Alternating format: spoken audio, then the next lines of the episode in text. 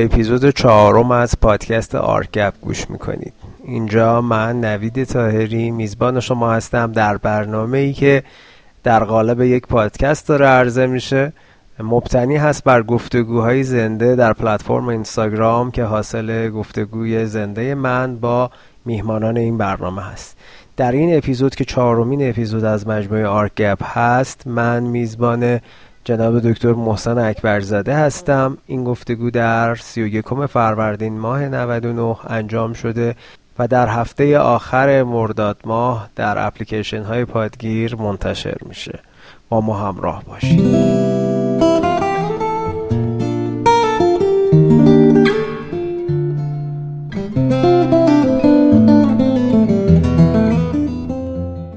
کردی، پذیرفتی و هر شکل میدونم که حالا جزء بچه‌هایی هستی که نگاهت به معماری امروز ما یه مقدار متفاوت، همین هم جذابش میکنه. یعنی من فکر میکنم ما جای یه همچین نگاه متفاوتی رو خالی داریم توی ادبیات معماری معاصر. من در خدمتم، میخوام توش صحبت کنم. من نظر برحرفم زنده باشی. سلام میگم خدمت شما و همه دوستان و ممنونم بابت فرصتی که ایجاد کردی برای اینکه خیلی از ما حرف بزنیم و خیلی از ما حوله محور مشترک در حقیقت دیگه میشه گفت یه گفتگوی دو نفره نیست. شاید دو نفره بودنش پلتفرم ظاهریشه، واقعیتش اینه که توی یه لایه‌ای چند دین نفر دارن صحبت میکنن، بشه 20 نفر، 30 نفر، هر چقدر. و توی لایه بزرگتری در حقیقت همه این جامعه که نسبت به این موضوع حساسن دارن صحبت میکنن. خب اینا همش خوشاینده دیگه، اینا همش اتفاقای به نظر من خوبیه، اتفاقای خوشایندیه. منم بابتش خوشحالم. ببینید اگه بخوام خیلی زود به خاطر تأخیرم که بود کم کم وارد این موضوع بخوام بشیم، آره من یه ذره عمده در حقیقت لایوایی که بچه‌ها با هم دیگه صحبت کردیم رو یه مروری داشتم همون موقع که صحبت میشد و اینها، یه چیزایی ازشون فهمیدم و یه حساسیت‌هایی رو درک کردم.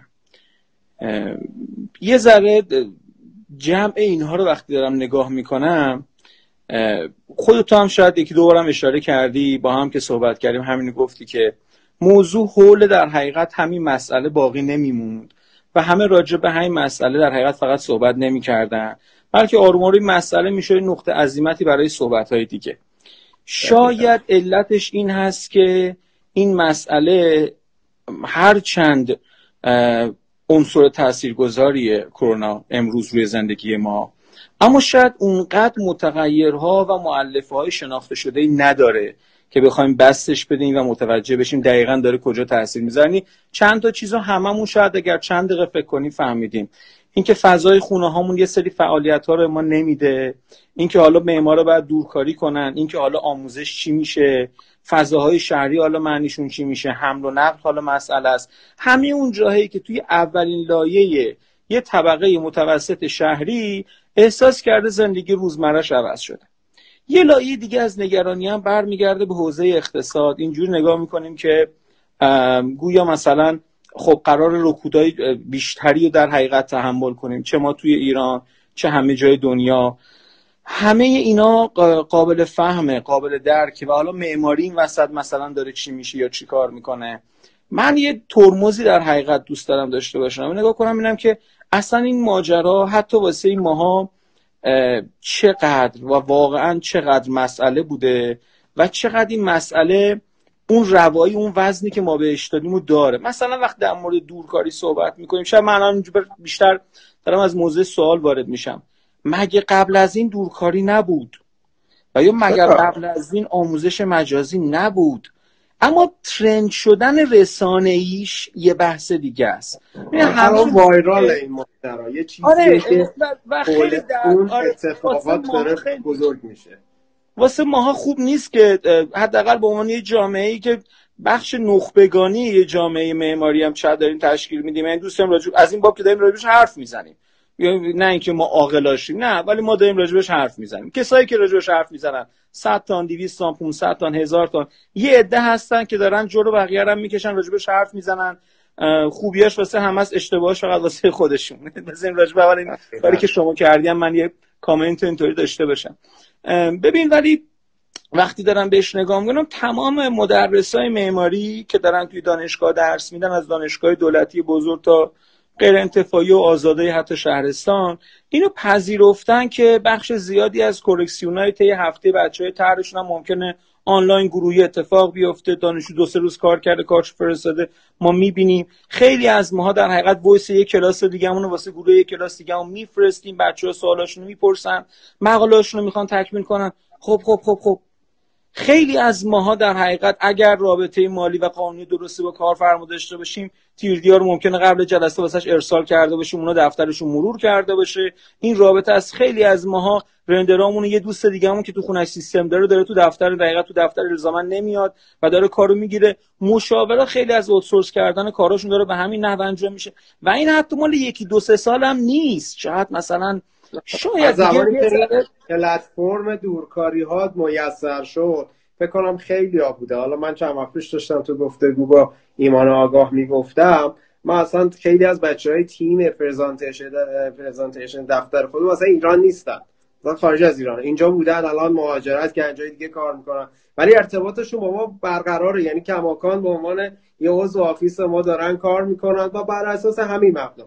ولی خب الان یه جورایی ما ارزش این کیفیت ارتباطی که به قول تو برای معمارا خیلی عجیب نبوده، شاید یه پزشک برای سخت باشه ویزیت کنه از راه دور فقط با یه تصویر یا فلان، اون عادت داشته بره هر روز تو مطب، ولی برای ما این ادبیات غریبی نیست حداقل به قول تو.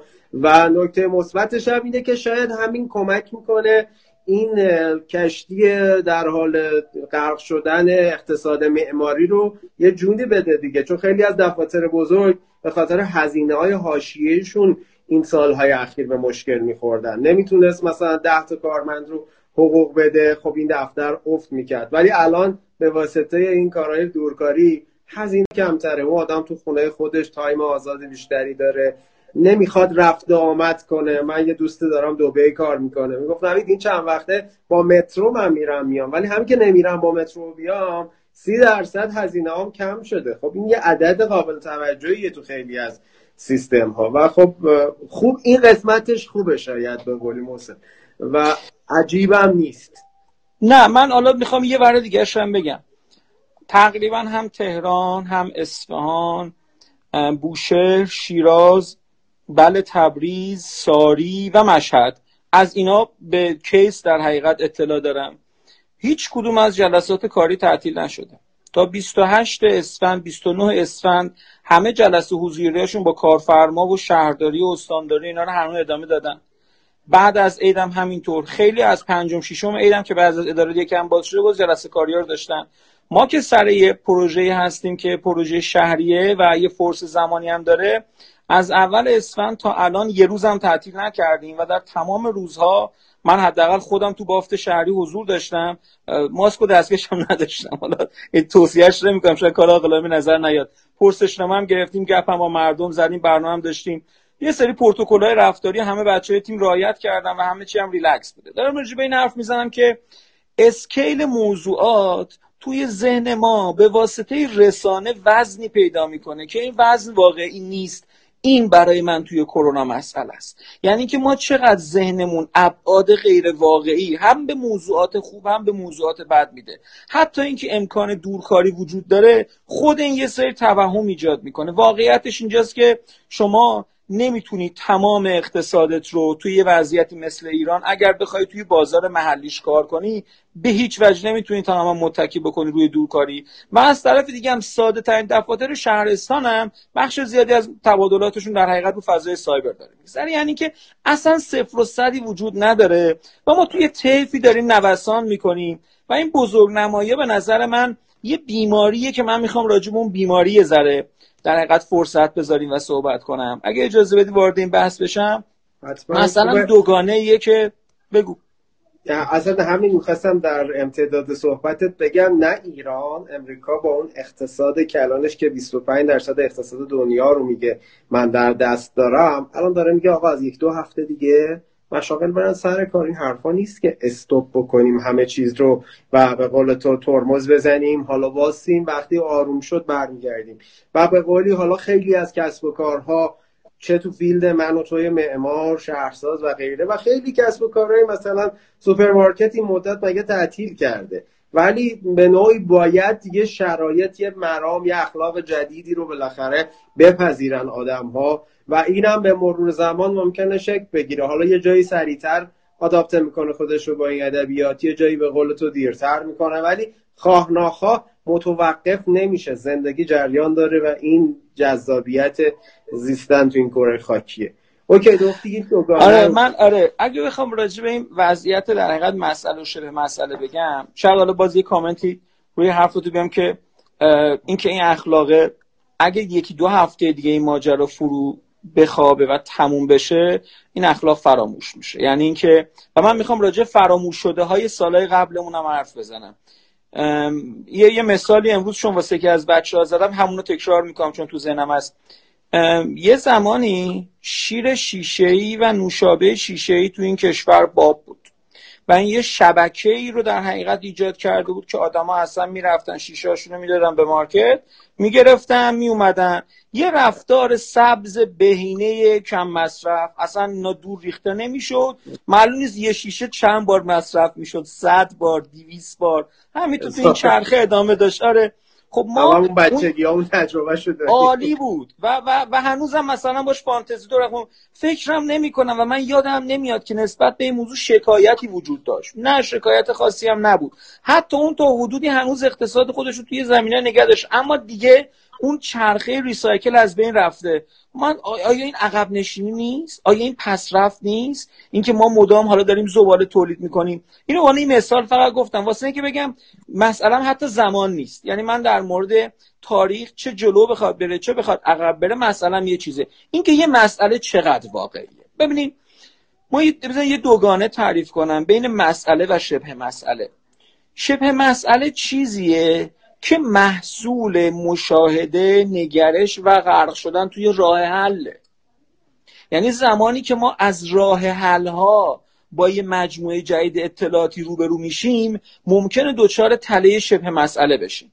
وقتی ما پروژه‌های معماری و رندرش یا تصاویر سه‌بعدیش رو نگاه میکنیم و پلانش رو نمیبینیم یه مرحله است. اگه پلانش رو میبینیم سکشنش نمیبینیم یه مرحله است. اگه نسبت مساحت‌ها و کاربری‌ها به اقتصاد فضاش رو نمیبینیم و مسئله‌مون نیست یه مسئله است. اگه نمیبینیم در کجای تقسیمات شهری داره کدوم نقشی رو ایفا میکنه و اینو با یه در حقیقت ابرداده بررسی نمیکنه، نه اینکه فقط اینکه یه عقب روی سبز داره و اینها. وقتی ما این لایه ها رو در حقیقت که به سمت مسئله اصلی پروژه میخواد حرکت کنه تو مشاهده کردنهای خودمون نبینیم، یه جامعه هستیم خیلی در حقیقت کاندیدا و محتمل اینکه قربانی شبه مسئله بشیم. این شاید بزرگترین چالشیه که اصلا ما از قاجار به بعد باش برخورد کردیم. یعنی اینکه ما یهو یه دریچه اطلاعاتی برون باز شد پر از راه حل و اتفاقا یه ویژگی توی ما هست خاص ما جامعه معمار. شاید بشه گفت همه اسپشیالیست‌ها تا یه حدودی و ولی خاص ما معمارها که کار در حقیقت حل مسئله انجام میدیم، چون خودمون در منزه حل مسئله ایم و همواره در شأن تکنیکالش دغدغه این رو داریم که راه حل‌ها و امکانات زیادتری واسه حل مسئله داشته باشیم تا معمار بهتری باشیم. اساساً حل مسئله ها از مسئله ها واسمون جذاب‌تره و زمانی که باکس امکانات حل مسئله ایمون رو بزرگتر میکنیم اما الزاماً مسئله ها روش نکردن چون اونا به زندگی واقعی برمیگردن، یه فاصله اتفاق میفته بین سطح ادراکی و معنایی و حتی میتونم بگم انتظار، ذائقه و زیبایی شناسی جامعه نخبه‌تر معمار با سطح واقعی زندگی مردم، با جماعت، با توده جامعه. آره. این فاصله که ما همیشه درد می‌کشیم. آره بعد دردم میکشیم این مردم چقدر بدن که سلیقه‌های خوشگل ما رو دوست ندارن، چقدر فلانن، چقدر دورن از ارزش‌ها، چقدر. آره بعد مثلا من این بحثو خیلی مثلا اگه بخوام اول دست خودم رو تمیز کنم، من تا حالا کار کلاسیک انجام ندادم صادقانه و بعد از اون برم چند تا یادداشتم در نقد این موضوع دارم، اما توی جمع معمار، توی جمع تخصصی همین چند یک هفته پیش بود که یه گفتگویی داشت انجام میشد، کمیته نمایی بود و دعوت نشسته بودیم و روی موضوع گپ می‌زدیم. من رفتم گفتم آقا من مدافع اصلا نمای کلاسیک، شما حمله کنیم ببینم حملتون چیه.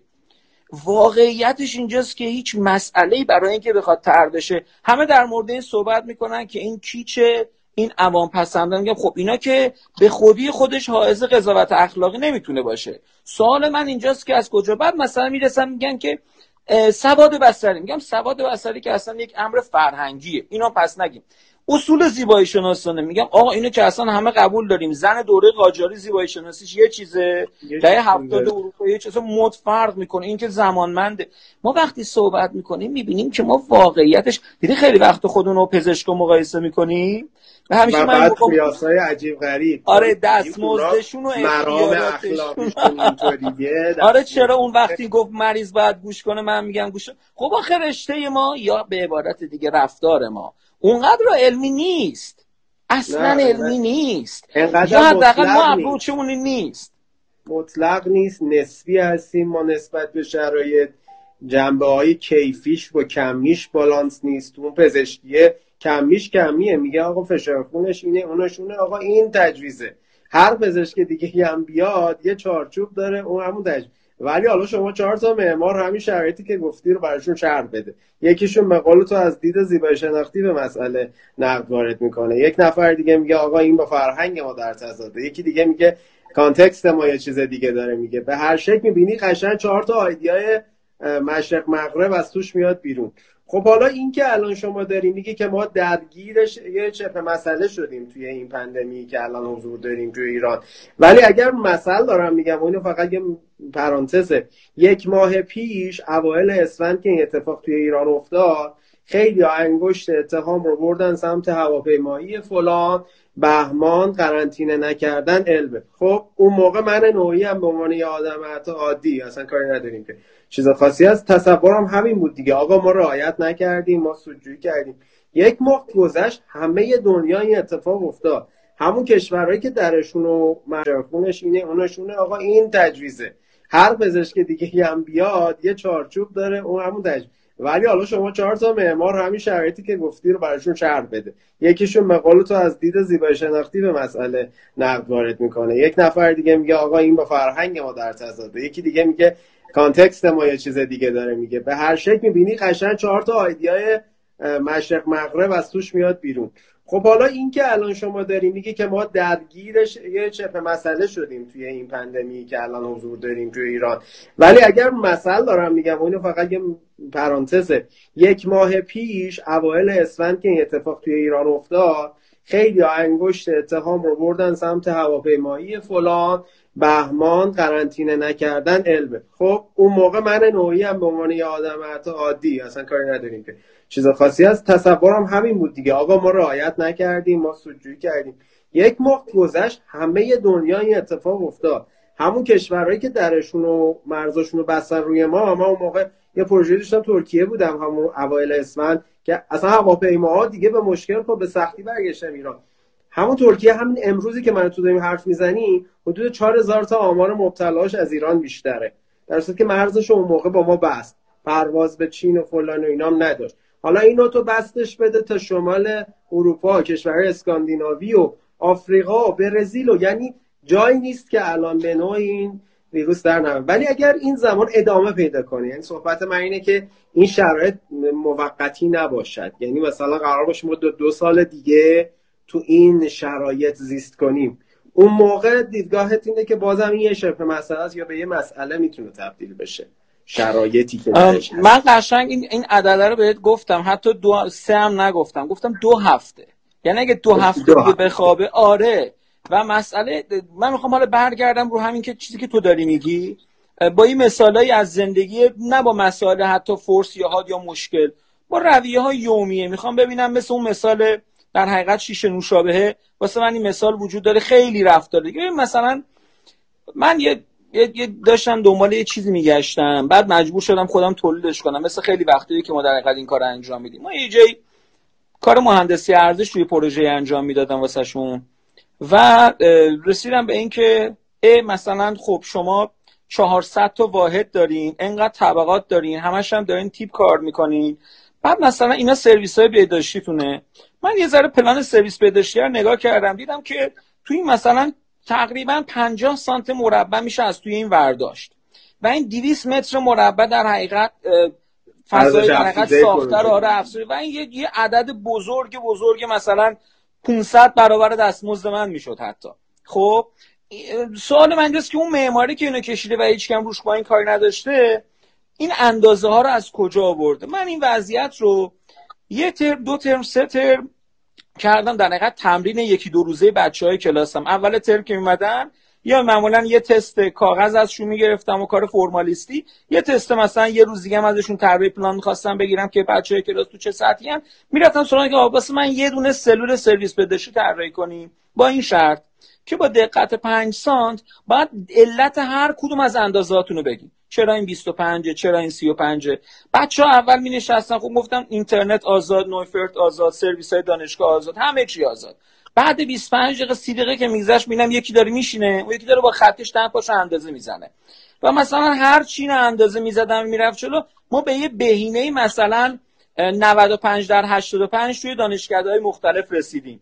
که از مثلا 90/80 بوده و 1/10 من 1/5 و اینو انقدر تو چند سال بچهای کلاس من هی مثلا دلایلشون رو من باشون کرکسیون کردم، نه اندازه ها، بگم اندازه به عده خودتونه، دلایلشون رو باشون کرکسیون کردم به لحاظ رفتاری دست به در میرسه و نمیرسه و امنیت ذهنی و رفتار و اینجوری و زلزله بشه و در روش بس سکته کنه، درو بخوام روش واکنن و ما شروع کردم روی این ور رفتن. آقا هر چی توی این مدل چلو میریم این داره محتوا و حکم طراحی درست میکنه. یه ترم دیگه برداشتم به جای تمرین یه روزه واسه بچهای ارشد آزادی که از این واحدهای اصفهان بود، موقع اصفهان کار میکردم زندگی میکردم، اینو کردم یک ترم کامل موضوع طرح 2 ارشد واسه یه سرویس بهداشتی عمومی 5 تایی. بچه‌ها کاراشون آخر ترم به زور رسید و ما وقتی احکام طراحی رو که هر کدوم از گروه‌ها گروهی کار می‌کردن کنار هم می‌نوشتن که چرا این در اینجوری وا میشه چرا اون فلان، وقتی رو هم مرج کردیم ما 134 تا حکم طراحی داریم که واسه اینکه شما 5 تا سرویس پیداشو توی پارک کنار هم دیگه بذاری اینا رو باید رعایت کنید. 26 تاش مثلا امنیتیه، 26 تاش قاعده اینه که کسی مثلا جیبور و خفتگیر و اینا مثلا نیا طرفو مثلا بگیره. یه عده زیادیش اینه که مثلا حریمای صوتی آدما حفظ شه. یه عده اینا مسئله است و هیچ سند معماری در موردش وجود نداره. هیچ متنی پیدا نمی‌کنی. از اون میام جلوتر. ببین ما آره از کجا می‌بینی؟ اینو از منوتوی نوعی که تو دانشگاه موثر باید باشی می‌بینی، از نمیدونم یه رفرنسی تو نظام میبینی، سازمان تقاعد مسکن باید روش کار کنه، نمیدونم برنامه بودجه باید روش نظر بده، جامعه. ببین یه بحث پسینیه. آره من آره من دنبال در حقیقت مقصرش نمیگردم. خب اصلا مطالبهش نیست، یعنی اصلا سوال نیست من کسی با این مشکل داره، خلق العاده دستشویشونو میکشن کارفرماشونم راضین، کسی مشکل. من یادم نمیاد اولین بار که رفتم پردیس سینمای پارک ملت، رفتم سرویس بهداشتیش و نگاه کردم آبو که باز می‌کردم آب از زیر در میرفت بیرون، شیب بندی نداشت. خب یعنی ما اصلا یه جاهایی رو این بحث اون ذهنیت دوچار شبه مسئله است، یعنی اینکه ما یک سری ویژگی‌های عادی زندگی روزمره رو الان که حالا مجبور شدیم دستمون اینطوری بشوریم، کلیدا و موبایل رو پشت در بذاریم، بعد با الکل اسپری کنیم، که الان داریم مثلا با یه لایه‌ای از روزمرگی که برامون تازگی داره برخورد می‌کنیم. همین رفتار رو بچه‌ها، خانواده‌ها و زوجای جوانی که تازه بچه‌دار میشن هم پیدا می‌کنن. همین رفتار رو اونایی که تا اصلا شما هر وقت از یه مرحله زندگی یه مثلا شما یه سفر طولانی مثلا بخوای دریایی بری، شما مثلا بری توی شهر جدیدی که آره فرهنگ هتلینگش با شما یه ذره فرق میکنه، مثلا اقامت تو کوهگردی بری. آره آقا همه ایرانیایی که رفتن نمیدونم مجبور شدن 3 هفته تو اروپا زندگی کنه. خب آقا اون همین نکته خیلی درجی که تو میگی، بعد مثلا میبینی آقا یارو از اینجا مثلا میخواد بره، آقا فلان ببر با خودت بابا. هر وقت روزمرگی آره هر وقت روزمرگی به هم میخوره تو با مسئله های واقعی روبرو میشی. من میخوام اینو بکنم در حقیقت نقطه پاشنه بحثم، بگم آقا اصلا ما در فکر کنین اصلا کرونا نیامده، ما هم همه زندگیمون با ثبات، ما زندگیای عادیمون مسائلی دارن که دارن در طول سالها زندگی ما رو رنج میدن، در طول سالها به ما هزینه تحمیل میکنن و ما دنبال یه سری چیزای دیگه ایم که مسئلهمون نیست و اون مسائل همینطور نسل به نسل جلو میره و داره در حقیقت فرسایش ایجاد میکنه. این اون تیکه‌ایه که برای من در حقیقت مسئله است و من دوست دارم یه چند تا مثال بزنم. کسایی که رو حوزه جغرافیا دانهایی که رو جغرافیای انسانی کار میکنن اعتقاد دارن که تقریبا تا دوره قاجار به شکل نوسانی، البته خب مثلا مغولا حمله میکردن یه وضعیت بوده، صفوی یه وضعیت بوده، جمعیت ایران تقریبا در حالتهای بهینش در دوران رونق مثلا شاه عباسی یه چیزی مثلا بین 10 تا 12 میلیون نفر بوده. این جمعیت مثلا آره اول انقلاب 30 میلیون نفره، به خاطر اینکه دوره پهلوی بهداشت و این قصه ها و رسانه یه توسعه کمی زیاد اتفاق افتاد دیگه، توسعه کمی بعدم فروش نفت و درآمد، آره اصلا همه اینا و ارتزاق ساده تر و همه چی یه جمعیت 10-12 میلیونه میشه امروز تهران. فکر کنیم که یه زمانی کل ایران، حالا تازه با همین مرز سیاسی، به اندازه مثلا امروز تهران جمعیت داشت. حالا برد خانوار الان مثلا یه چیزی اولوشه توی تهران 3.2 نفره.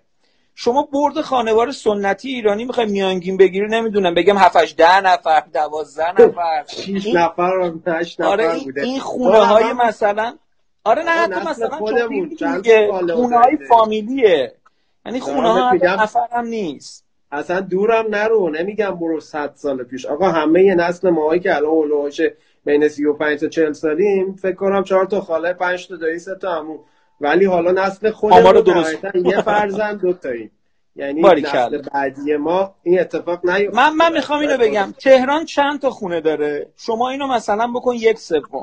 این عدد مدول خونه، تازه ببین من الان عشایر و روستاهایی که یه سری کله گلی معمولی دارن و اینا رو از فاکتور میگیرم، وقتی اینجوری دارم نگاه میکنم میبینم که مثلا تقریبا من توی ایران تقریبا زیر 1 میلیون خونه داشتم.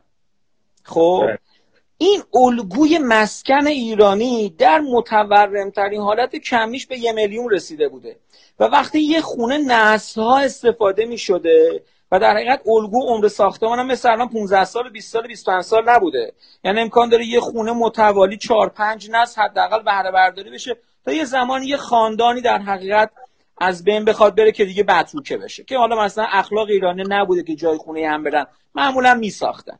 وقتی اینو نگاه میکنم میتونم به تو یه عدد، بدون اینکه بخوام عدد بگم، خیلی کیفی بگم، ما امروز که داریم با هم صحبت میکنیم این خاک ایران از 5000 سال از 3000 سال پیش تا الان بیشتر آپارتمان دیده تا حیات مرکزی.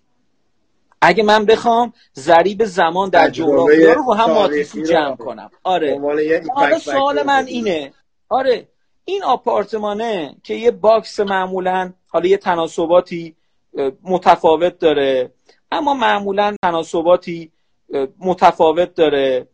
معمولاً مثلا رو به جنوب 15 تا 25 درجه تو شهرهای مختلف مثلا چرخیده، اگه بلوک زمینش هم بلوک خوبی باشه.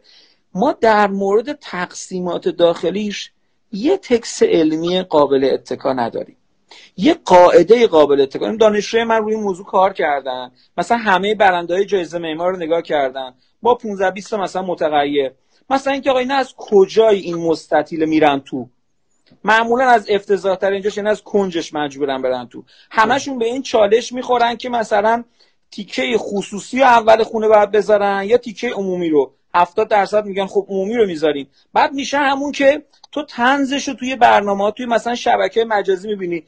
صبح پا میشی میبینی مهمونا اومدن، تو از در اتاق نمیخوای بری بیرون، بابا اینا مهمون دارن، یعنی خونه میره تو آفساید. من به کارفرما میگم تیکه خصوصی رو بیارین سمت در که اونا یه یالا بگن ردشن دیگه، بچه‌ها راحت باشن. این دو تا درو ببندی اونا بیافتن پشت خونه. اما حتی در این اندازه ما نسبت به این چیزی که به لحاظ کمی بیشترین الگویی که ایران تا حالا به خودش دیده، ما شعور یا محتوا تولید نکردیم. و بعد سوال من، دقیقاً چالش من با کارفرمام که گرگا مثلا میتونم بگم با رودرواسی هم در موردش صحبت ممکنه بکنن یا ضرورتش رو نپذیرن توی سین مختلفه که آقا اتاقا مستر شما حریم صوتی نمیخواد؟ نه چیزی نیست، هم اتاق بچه‌ها یه جا باشه. میگم اتاق بچه‌ها یه جا باشه؟ آره یه جا باشه. حتی ما رو اینم در حقیقت ما میگیم تابستان نشین، زمستان نشین، فلان فلان.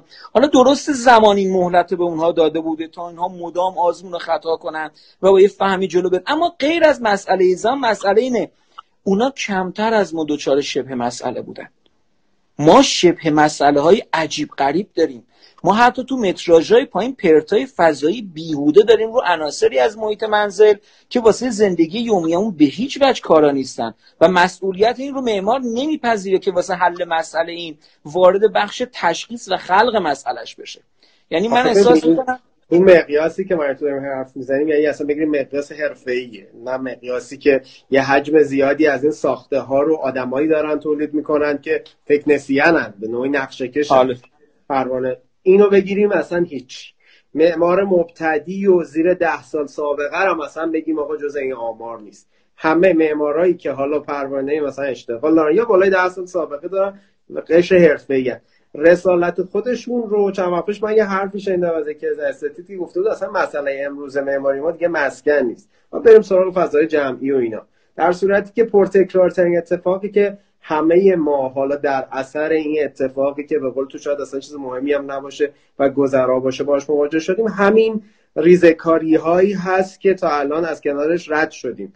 همین چیزی که اصلا معمار حرفه‌ای ما یه موقعی ببخشید دون شأنش میدونه که مثلا رو این جزئیات بشینه اصلا حرف بزنه یا طراحی کنه یا چی، چون اینو یه مسئله حل شده میبینه و میگه باید از این عبور کنیم، لایه‌های بزرگتری رو من باید شکل بدم، من باید یه مجتمع فرهنگی خلق کنم، یه فلان چیز کنم، اونا میسازه جامعه. در صورتی که من احساسم اینه آدما توی اون خونه ساخته میشن، رشد میکنن، این پرسونال این بچه و این پرسوناژه هی بزرگ میشه، رشد میکنه. خب این بچه که از کودکی در تباین بوده به اینکه اصلا به قول تو این حریم صوتیه که همیشه جنبه‌های اخلاقیش نیست. یه موقعی آقا به پدر مادر یه حرفی رو با هم گفتگو میکنن، بچه نباید در جریان باشه.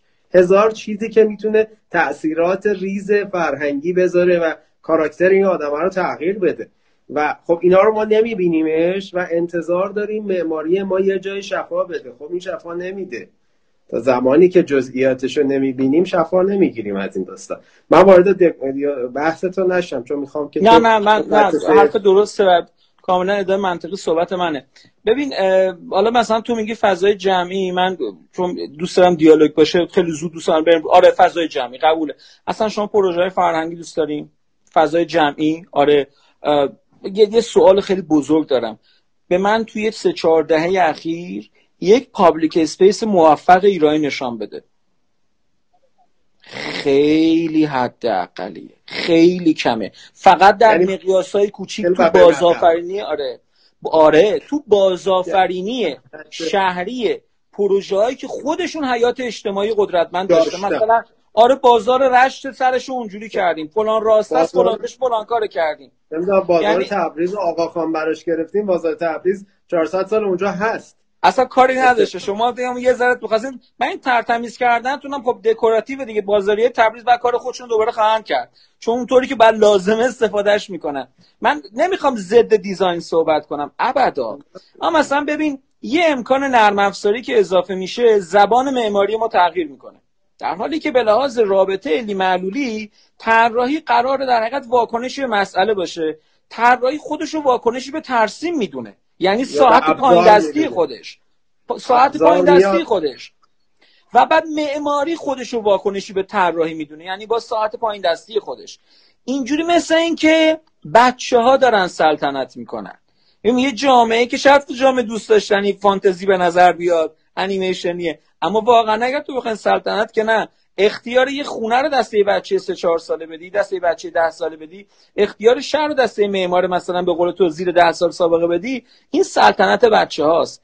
و بعد دردناک اینجاست که میبینم که یه حرفای تلخ بدی بزنم، معمار بزرگ خوب دوست داشتنیای ما که ما رو سرشون قسم میخوریم، ما بهشون تعظیم میکنیم، ما از ته دل دوستشون داریم، اسم خوبای ترازیه که شروع معماری معاصر ما، دیبا، نمیدونم آقا هر کس که میخوام اسم بیارم، اینا سلطنت‌های کودکانه‌ای رو توی دوره خودشون شروع کردن و اگر ما داریم بهشون احترام میذاریم هنوز درگیر همون شبه مسئله‌ای هستیم که اونا خلق کردن. مرحوم صارمی معمار بزرگی بود. اصلا این جمله رو من همینجوری بذارم فکر نمی‌کنم کسی پشت این جمله بخواد یه کامای چیزی بذاره، امایی بذاره. ولی بزرگترین پروژه مقیاسی زندگیش که یه پابلیک اسپیس بود، یعنی میدان شهدای مشهد وقتی بهش دادن، چیزی رو خلق کرده که فکر نمی‌کنم حتی در جامعه حرفه‌ای حتی یک نفر ازش دفاع کنه. ما قبل از انتهای سال 98 دختر ایشون رو که معماری خونده و شهرسازی در حقیقت میخونه، دکتری کانادا، دعوت کردیم به عنوان یه منتقد رادیکال روی این موضوعات در حقیقت صحبت کرد و موافق پروژه پدرش هم نبود. خب هیچ کس پشت این پروژه نمیره، وای نمیسته. من وقتی یادش نوشتم منتشرم کردم راجع مثلا شوشتر کامران دیبا که چقدر خوشگله، چقدر نایسه، من تو اون خونه به دلایلی زندگی کردم. خب من خوزستانی هم، سالها هم اونجا بودم. من توی شوشترنو زندگی کردم.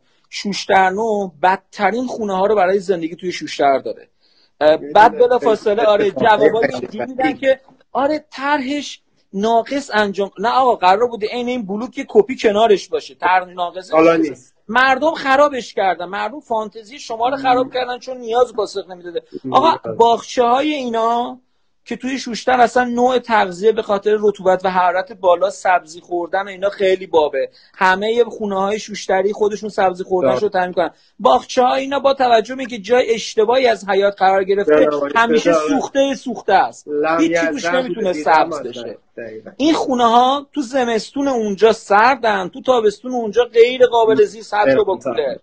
فضای حرفه‌ایش بعد کافیه بچه‌ها در واقع مثلا میگن این چه حرفی، اون چقدر نازه. آقا برین یه دقیقه مستر پلنش رو نگاه کنین، یه صلیب مربع، یه چلیپای ساده بدون هیچ ترجیح حتی سمت جنوب، یعنی حتی نگفته خورشید از شرق در میره غرب، چهار طرف قرینه گرفته. مدول خونه ها به لحاظ اندازه ربطی به خونه های بافت مثلا به لحاظ مدول اجتماعی و استفاده اونها نداره، ترکیب و پروخالی اصلا ندیده اونجا کجاست. اون لفه اتفاقا میبینی کلمات همین مثال رو نمیدونم با اینکه بچه داشتم میزدیم تو همین گفتگوی این چند وقته دوباره ارجاع شد به همین شوشترینو، گفتم یکی از مشکلاتی که واقعا بحث این بود که معمار باید زیست کنه در یک اتمسفری و بعد خلق کنه، نمیشه انقدم از دور نسخه بپیچه. بحث هجوم عقربا و اینا بود، به خاطر اون اوکابه پنجره، نوع پادری، پیشخان، نمیدونم بحث رنگ بندی که حتی رو بدنه ها انتخاب کرده بود و این داستان ها،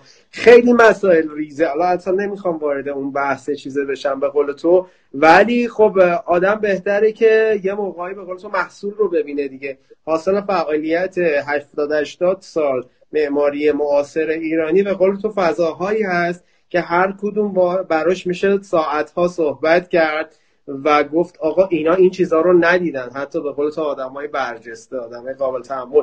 تو گفتگوی ها داشتیم و کلا همون پروسه آموزش معماری دانشگاه تهران کلا زیر سوال برد. تازه حالا دانشگاه تهرانی که مادر سیستم آموزش آکادمیک معماری توی ایرانه. حالا به نظرت با این شرایطی که حالا نه فقط ما ایرانیه درگیرش هستیم، چون یه صحبتی با هم داشتیم قبلا گفتی این بعد رو مقیاس جهانیش هم یه اتفاقی افتاده، حالا تو قدم بعدی تو داستان چی میگه؟ آقا ببینیم اصلا فکر کنیم حالا 2 هفته بیشتر طول کشید، 1 ماه دیگه است، 2 ماه دیگه است و این مرامه به قول تو دیگه تثبیت شد، یعنی ما رو این جزئیات تجدید نظر کردیم. حالا تو اون فاز ببین آره این فرضیه رو چون داری این فرضیه رو به من تحمیل می‌کنی، من باید تو این زمین نه شوخی می‌کنم، دارم بهونه میگیرم که فکر کنم ببینم یه مسئله‌ای وجود داره، یه مسئله‌ای وجود داره. من یه یاد خاصی بگم اونو تمومش میگمش. نه میگمش برای اینکه اتفاقا این پل خوبیه. من بازی یادداشت داشتم قبل‌تر شاید 3 سال پیش. عنوانش این بود، فکر کنم تو تهران منتشر شده بود. عنوانش بود برون سپاری اندام‌های خانه. شهری شدن برون سپاری اندام‌های خانه. اتفاقی که روی مسکن ایرانی میفته و تبدیل میشه. مثلا ببین یه سری از این کامنت‌های چیز دیدی، مثلا علمایی در موردی که آشپزخانه اوپن اسلامی نیست، مثلا آپارتمان مسکن اسلامی نیست، اصلا این پسونده که اسلامی نیست و وای وای وای وای, وای این حرفا که تو لایه مدیریتی. و بعد واقعیتش اینجاست که توی لایه بخش زیادی از جامعه زیستور ما، بخش زیادی از جامعه کارفرما مصرف کننده ما که قیود مذهبی هم دارن، اتیکتی از اینا تاثیر میگیرن یا همینطوری اتیکتی فکر میکنن خودشون و اینو میخوان. من میخوام حالا یه شبه مسئله رو از دل سنت مثال بزنم، برای اینکه میخوام تو اون اسکلی که تو وارد میشی در حقیقت وارد بشم، چون بحثم اینه. این آپارتمان امروزی، خانه امروزی فقط بخش اندرونی خانه ایرانیه. خانه ایرانی اون اتاق مثلا 5 دری که ببین، مثلا بذار من یه خانواده ایرانی رو مدل کنم برای اینکه میخوام برم تو شهر و بگم حالا نسبت شهر و خانه اگر این ماجرا 1 سال 2 سال 5 سال بشه چه، یعنی اگه اونقدری زمان آره ببره که ما تو تولید گونه‌های جدید مسکن بخوام در نظرش بگیریم. این سوال تو اگه بخوام آره یه تکونی بهش بدم اینجوری میبینمش، اگه اومد رو دیزاین ما اثر خاص بذاره کجاست؟ من برمیگردم تو حالتی که میتونم بگم چشمانداز رادیکال این موضوع میتونه باشه، از تو سنت میارمش تو وضع فعلی پیداش میکنم.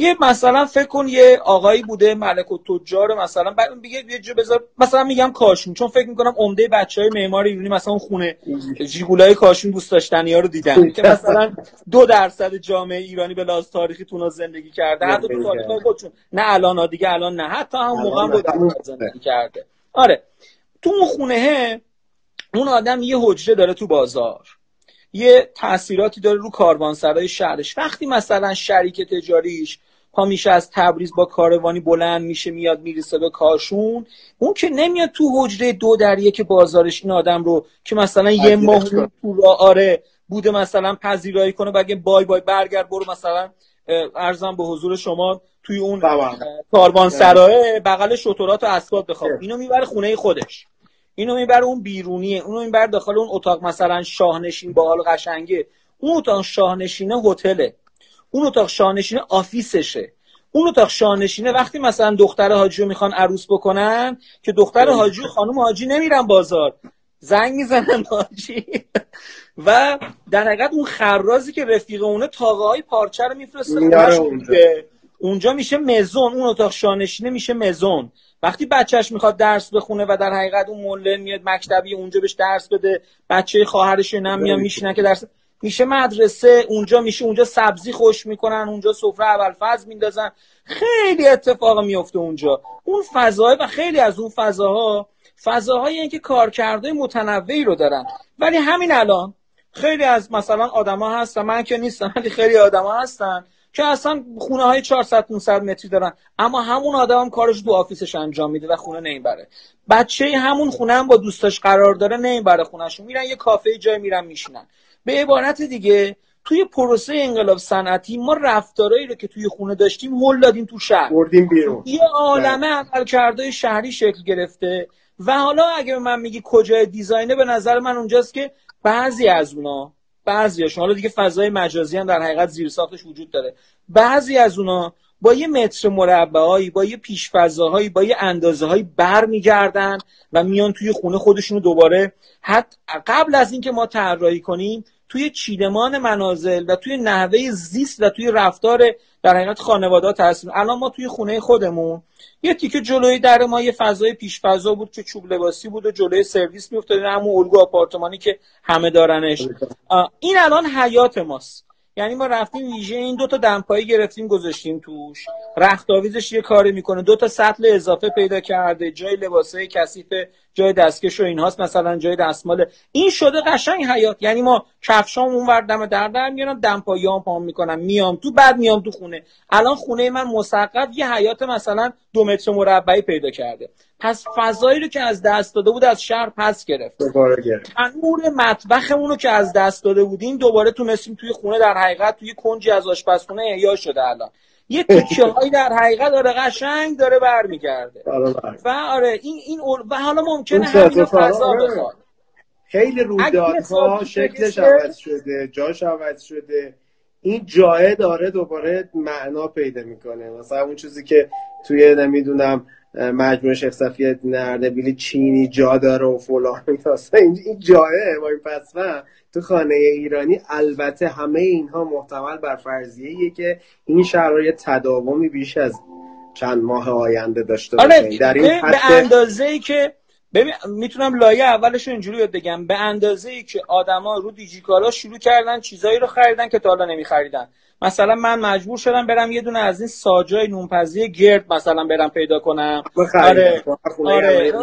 مثلا این اصلا تا حالا نه جزء جهیزیه بوده، نه جزء وسایل خود. آره ما الان یه مش ست برندای مثلا خونروازی خونگی داریم که هیچ به دردمون نمیخورن، ولی من دارم دنبال یه تیکه. و اگه من حالا که اینو دارم و حالا که مزه نون خودم، امروز بعد از ظهر داشتم یه چیزی میخوردم، بعدم چقدر نون من خوشمزه است و اصلا دیگه اصلا معده‌مو اذیت نمیکنه و لعنت به هر چی نون. اگه الان کرونا برگرده رفتار نون پختن از من برنمیگرده. اون جایی که تو واسه سوالت بود واسه من اینجاست. و اگه من برم توی خونه بعدیم دیگه اونجا رو در حقیقت به جایی که الان فعلا با ماکروویو و ساج را بندازم، من یه احتمالاً یه بنه خیلی اوون بزرگتر در حقیقت میگیرم و شاید یه فضای خالی بزرگتر تو آشپزخونه بخوام. تا حالا انقدر خالی نمیخواستم، چون آماده سازی اون جا میخواد. آشپزخونه‌های ما خیلی الگوی آماده سازی غذا به سبک فرهنگ آشپزی ایرانی پیدا نکرد. تو همین تبدیل شدنه از حالت سنت آشپزخونه سنتی دیدی که فضای خیلی فراختر و اینا. ما الان این مثلا جنبش خوبه. آره این تغییریه که میگم حتی ممکنه یادگاریش بمونه دیگه. باشه. ما حرف همین بود. میتونیم جای خوبش حالا بذار من بگم. یه اشاره درستی کردی در مورد حالا منظر گفتی، ولی قبلش به یه چیز دقیق‌تری هم اشاره کردی، اسکیل بحث بود. ببین من اتفاقا میخوام تایید کنم حرف بقیه دوستا و همکارامون که اینجا با تو صحبت کردن رو در مورد اسکیل‌های مختلف است و همش رو روا بدونم. بحثم اینه که هر چقدر سطح ابهام بالاتر باشه، مثلا ما در اسکیل‌های جهانی، در لول اقتصاد جهانی، صادقانه میگم نمیدونیم چی میشه. یعنی میتونیم حدسیات بگیم. در لول حتی نظام حکم روایی خودمون، مثلا ببین یه اتفاقی توی ایران الان افتاد. یه زمانی یه آقایی که کاندیدای ریاست جمهوری بود توی ایران و همیشه هم کاندیدا میشه، راجب مثلا ایالتی شدن یه نظری داده بود که خیلی هم جنجال شده این حرفا.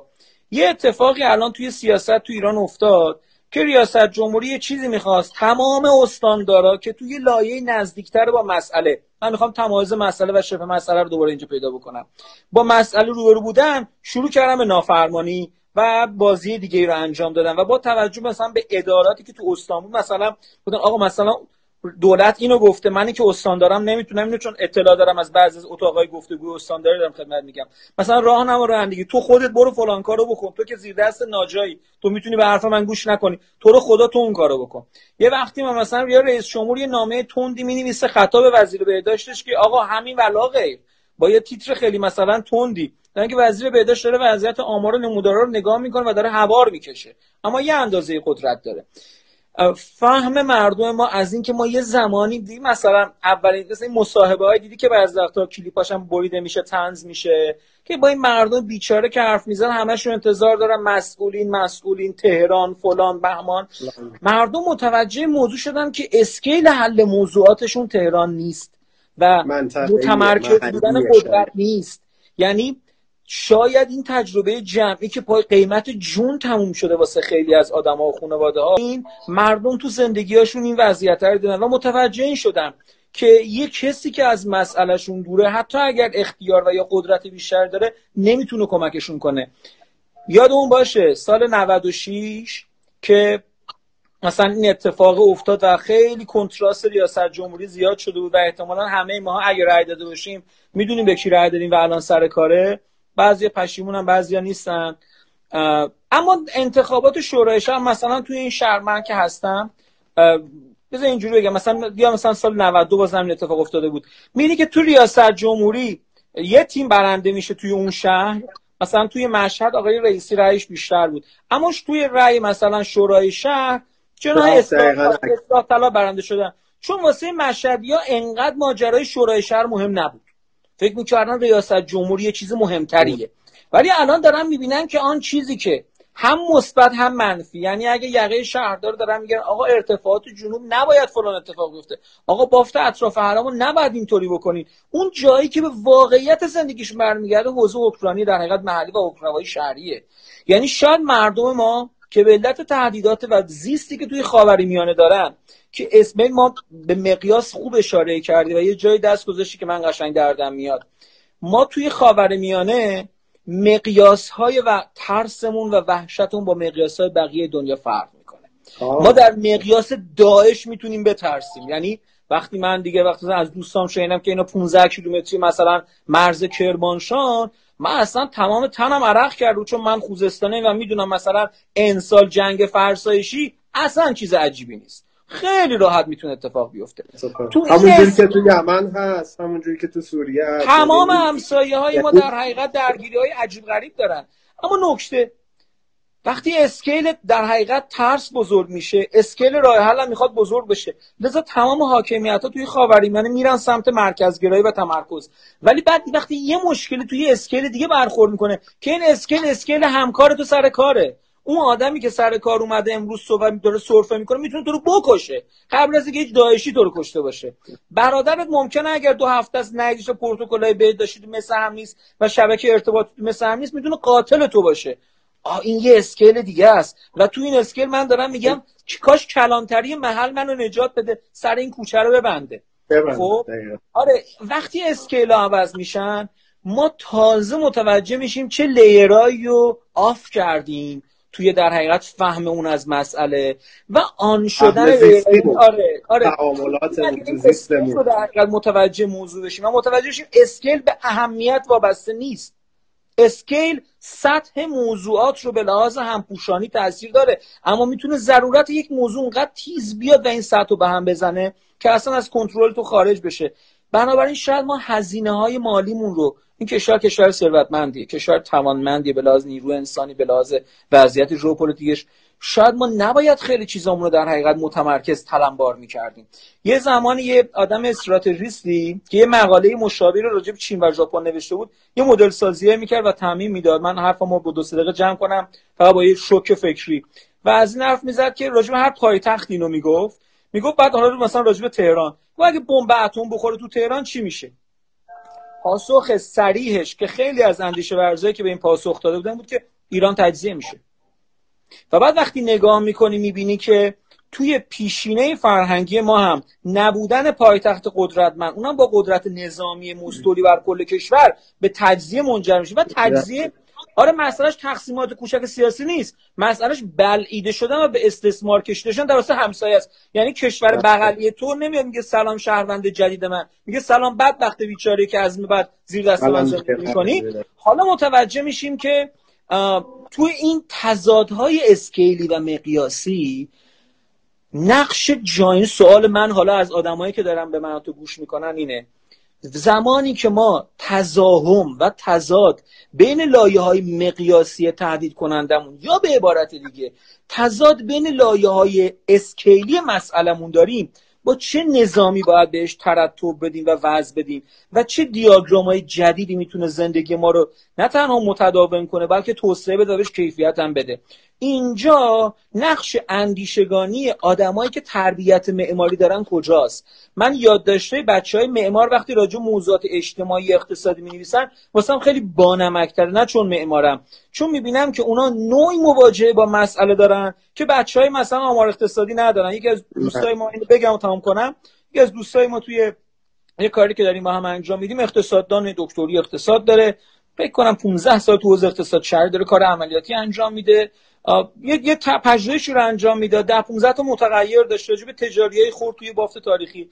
بعد من گفت که اینا اینجوریان، همه اینا رو مثلا ما احسا کردیم. گفتم ولی یه سوال دارم، چیه؟ گفتم دو تا مثلا متغیر من بهت میگم. یکی این که اون مغازه‌ای که آدما میرن دمش کارشون را میفته یا میرن تو کارشون را میفته. گفت چه فرقی میکنه، ما برای مغازه رو عددش رو تو جی آی اس میزنیم. گفتم قربونت برم، زمین تا آسمون به لحاظ امنیت محله، به لحاظ منظر فعالیتی، به لحاظ احساس کردن، نور، آره، چراغ روشن محله، تمام اینا فرق میکنه. این اون لایه‌ایه که شاید معمار به عنوان ملات آنالیز در مقیاس زیست اجتماعی بتونه نقش ایفا کنه. این بمونه واسه اون 20 دقیقه فکر کنم، نیم ساعت اگه خواستیم. اوکی، حالا یه دقیقه و 20 ثانیه دیگه زده اینجا کانتون داره میکنه. خیلی هرچی تو میگی این بچه‌ها داره عددشون کاهش پیدا میکنه. فکر کنم از حرف من رفتم رو خداحافظی. اصلا به این عددا توجه نکن. نه از این بعد دارم میگم که هر جور تو دیگه میکنه دست خودت. 5 نفر آدم از این گفتگوی منو تو یه من که اصلا الان وقتی گفتی من حواسم به این جمع شد، من نمیدونستم 100 نفره. حالا من تو این 5 ثانیه مونده میخوام از این حرفت یه نتیجه کوچولو بگیرم. من فکر میکنم تحت تاثیر این رویدادی که گفتی و این نوع نگرشه، بافت محله هم شاید ترتیباتش، دانه بندیش، سلسله مراتبش قطعا بله تحت تاثیر قرار میگه. یعنی اینجوری دیگه اون الگوه به قول تو اون شبکه شاید مربعی اونجوری دیگه معنی نده. داریم دیگه تو تاریخمون داریم آقا فلان شهر دوره ساسانی با اون شکل پیچازی یا اون یکی اونجوری. اینا دلایل خیلی منطقی و تجربه شده به گذر زمان داشت پشتش. واسه شاید ما هم بیاریم تجربیات جدیدی رو کسب می‌کنیم که قبلا بهش فکر نکردیم و این الگوها باید تو داشتی از رسید روی این بحث، این که آقا این اتفاقی که امروز افتاده، این جمله آخرت که گفتی آقا خیلی مهمه، مغازه رو ما میریم اون بیرون وامیسیم یا میریم داخل اون فروشگاه. شاید برای خیلی از بچه‌ها این حرف یه ذره نامفهومه، اینو یکم بازترش میکنی و ببین. حالا من رو همین مستاق همین از این صحبت میکنم، بعد شاید هم اصلا وارد مثال و محل و بافت مثلا بشم، شاید یه تاثیر بذاره و شاید اصلا خوب باشه دیگه. اصلا خوبه دیگه این حرف که میخوام بهت بزنم. عرضم به حضور شما که بحث مثلا یه چیزی که شما میتونید مدام توی مقاله های علمی پژوهشی دانشگاهی ببینی، یه پارامتریه به اسم سرزندگی که این یه پارامتر خیلی نخبه پسند در ظاهر امر، ریگول یه جامعه‌ای که همه مشکلاتش حله و اساساً دیگه آره دغدغه‌اش دیگه مثلا همه چیش حل شده، مسئله سرزندگیه. بعد وقتی من خیلی از پروژه‌ای که تو زندگیم کار کردم، پروژه‌ای در حقیقت دونه نبود، یعنی ساختمون نبوده عمده‌ای در حقیقت. اصلا پیشم اومده تو این میتونم بگم شاید 7-8 سال اخیر بیشتر کار شهری کردم تا کار معماری، با اینکه معمارم و کارم معماری، ولی عمده کارم در حقیقت این بوده، یا کار طراحی شهری بوده یا برمیگشته تو بحثه در حقیقت راهبردی طرح‌های توسعه شهری. معمولا توی اقتصاد خرد مقیاس محلی مثلا کار کردم و طرح دادم، یکم کلانتر از دانه. آره واسه همین بیشتر از شکل مسئله واسم مهمه، یعنی این که پروژه چطوری خلق میشه برای من بیشتر مسئله است تا این که وقتی به دنیا آمد چی تنش میکنن. یعنی من فکر میکنم که خیلی جامعه معماری توی اسارت فقط پرنسیپ طراحی خودش گیر کرده و این خطرناکه واسش و اون ناکارآمدش میکنه و درگیرش میکنه با اون حبابای شبه مسئله‌ای که ابتدای مسئله گفتن. ببین خیلی درسته که یه پروژه، یه ساختمون، یه طرح متعالی داشته باشه، جنبه‌های زیبایی شناسانه خودش رو پاسخ بده، حرف جدیدی رو به در حقیقت تجربه معماری بشری اضافه بکنه. هیچ کدوم اونا نافی این نیست که بهلوله کشی درست داشته باشه، هیچ کدوم اونا نافی این نیست که بعد اقتصاد فضایی خودش رو رعایت کنه. من مشکلم در حقیقت هیچ وقت نفی کننده اون وجه نیستم، مسئله‌ام در حقیقت خاموش شدن لایه‌های ضروری تر و از فوکوس خارج کردنشونم. یعنی وقتی نگاه میکنم میبینم که آقا من موضوعات پنلای گفتگویی جامعه حرفه‌ای ما، جامعه معماری ما توی مثلا 5-6 سال اخیر، وقتی تو ذهنم در حقیقت یک پایش محتوایی میکنم، وقتی یه تحلیل گفتمانی میکنم میبینم اصولا اینا مثل این که دارن توی اسکاندیناوی زندگی میکنن و اصلا توی اسکاندیناوی زندگی نمیکنن. یعنی وقتی مثلا شما یه معماری رو با مثلا 30 تا 40 سال سابقه کار یه پنلی نشستن، آدمایی که عمدهشون جوایز بزرگ جهانی بردن، یه جایی نشستن توی سالونی، مرکز معماری هم هست، هم هستن. خیلی خوب، بعد میبینم که پروژکشنش مشکل داره، پروژکشن وقتی روشن میکنن مشکل نور حل نمیشه، پنجره ها رو نمیتونن ببندن چون تعویضشون خراب میشه و آدما دارن اونجا از گرما خفه میشن. و بعد اونجا نشستی و مثلا بحثای خیلی آره این میدونی واسه چیه. و اگه کسی اون وسط بگه وای، این اگه کسی بلند شه بگه وای گرممه، آدم چیپیه. این ما باختیم، ما اونجا باختیم که بعد میشینیم قر میزنیم و برای همدیگه دل میسوزونیم که وای تهران رو فرزاد دلیری داره میسازه. اصلا مسئله این نیست. چرا مردم سراغ ماها نمیان؟ ماها آدمای خطرناکی هستیم، مردم آدمای عاقلی ان که سراغ ما نمیان. یعنی اینکه این همه والیدیشنی که ما خودمون به خودمون قرض میدیم در لایه زیستی مردم دارای مدیریت نیستیم. ببین دغدغه‌شون نیست محسن، خدا خیر. من باور کن کارفرماهایی رو من دارم که اصلا طرف کل عمرش رو اینجا زندگی نمی‌کرده، وقتی میاد و اینا می‌بینی اصلا آنالیزش از قضیه خیلی دقیق تر از اون دوست مدعی فلان بنده است که فقط به قول تو تز اینجوری میده که اینا نمیفهمن من که درستم. ولی خیلی جاها ما باید تلنگر به خودمون بزنیم، آقا ما یه جایی رو داریم اشتباه میگیم. اگر اون کارفرما خوبه میره سراغ یکی دیگه پروژه چند هزار میلیاردیشو میده به اون، یه دلیلی داره، یه چیزی تو نه حتی میگم به لحاظ اصلا من میام تو همون لایه‌ای که بهش علاقه‌مندیم. یعنی میام توی فرم، میام توی اون جایی که ما به هم دیگه جایزه میدیم، میام توی لایه اقتصادی ماجرا. اصلا من تمام عملکرد بگم اصلا ما برای اصلا ما داریم مجسمه میسازیم. قبول آقا، ما داریم مجسمه میسازیم. با این پیش‌فرض این اثر هنری، این تابلوهای نقاشی هم که توی دنیا داره تولید میشه به رقم‌های عجیب فروخته میشه، مجسمه و آرت پیسایی که دارن ساخته میشن، اینا یه اقتصادی پشتشونه دیگه. اینا رو 4 تا گالری برمی‌دارن، حراج میکنن، عددهای عجیب غریب میزنن دیگه. چرا توی این بازی هم ما میبازیم؟ یعنی اینکه ما از مردم ببازیم، از اقلیم ببازیم، از اقتصاد سیاسی ببازیم، بعد ورداریم از اقتصاد بخش در حقیقت اون 3 دهک بالا هم که اصلا ویلا میخواد فقط طرف. یعنی طرف نه ضروریاتی داره، امکان داره ماهی یه بار بره سر بزنه، توی اقلیم معمولا معتدلی هم داره این کارو میکنه. یعنی اصلا همه چیز درست. تو اونجا هم معمار معاصر ایرانی داره میبازه و دفترای کم یه آدم مثل کوزایی داره مثلا کار میکنه، رفعت داره کار میکنه. 20 تا معمار میتونیم اسم بیاریم که فوکوس رو اون بازه. و ما واقعیتش اینه که حجم ساخت و ساز ویلا تو شمال ایران یا نواحی که در حقیقت ییلاقیان خیلی بیشتر از عددی که شما خدا خیرتون بده. اصلا با عدد 200 اونجا در حقیقت ساخت و ساز میشه دیگه. یعنی بلوکای 200 تا 250 تایی ما اونجاها هم که باختیم. که این چه جامعه‌ایه که درکش نمی‌کنن، حقشو می‌خورن، نظام صنفی بهش نظام معماری نمیدن، جامعه صنفی هم نمیتونه راه بندازه، همه هم باهاش بدن، از همه هم باخته. اون به نظرم این جامعه اصلا الان دیگه حرف آره لوسه، اشتباه داره میکنه، لجوجه. فکر میکنم تو دوران بلوغش داره وارد دوران بلوغش میشه، یه ذره بد اخلاقیش مال اینه، اگه جوش سر دماغش مال اینه، اگه به اون چیزایی که میخواد نمیرسه و عجوله مال اونه. اما یه ذره باید در حقیقت وارد این فاز پختگیه بشه برسم. اما نمیتونه جامعه صنفی درست کنه، نظام مهندسیش نمیتونه اینو بپذیره که مسئولیت اعضای خودش رو به رسمیت بشناسه و نگران اونها باشه. نه نگران منافع آباری کلا. وقتی ما در حقیقت ما آدم‌های ببین اینا همش، من نمیگم ما بدتر از مردم یا مردم بهتر از ما یا بالعکس، مسئله در حقیقت اینجاست که ما مدام این ادبیات رو یاد گرفتیم. من حتی میخوام بهت بگم اون که تو هم بهش اشاره کردی، این اصلا یک پرستیژ رفتاری شده که تو در مورد مسئله حرف نزنی. این یه قلقه، این که مثلا طرف میاد میشینه از کلی مشکلات حرف میزنه، بعد با یه پوزخند نگاش میکنه میگه دنیا امروز بس این چیز راه حل داره مهندس، بس فراتر از ایناست.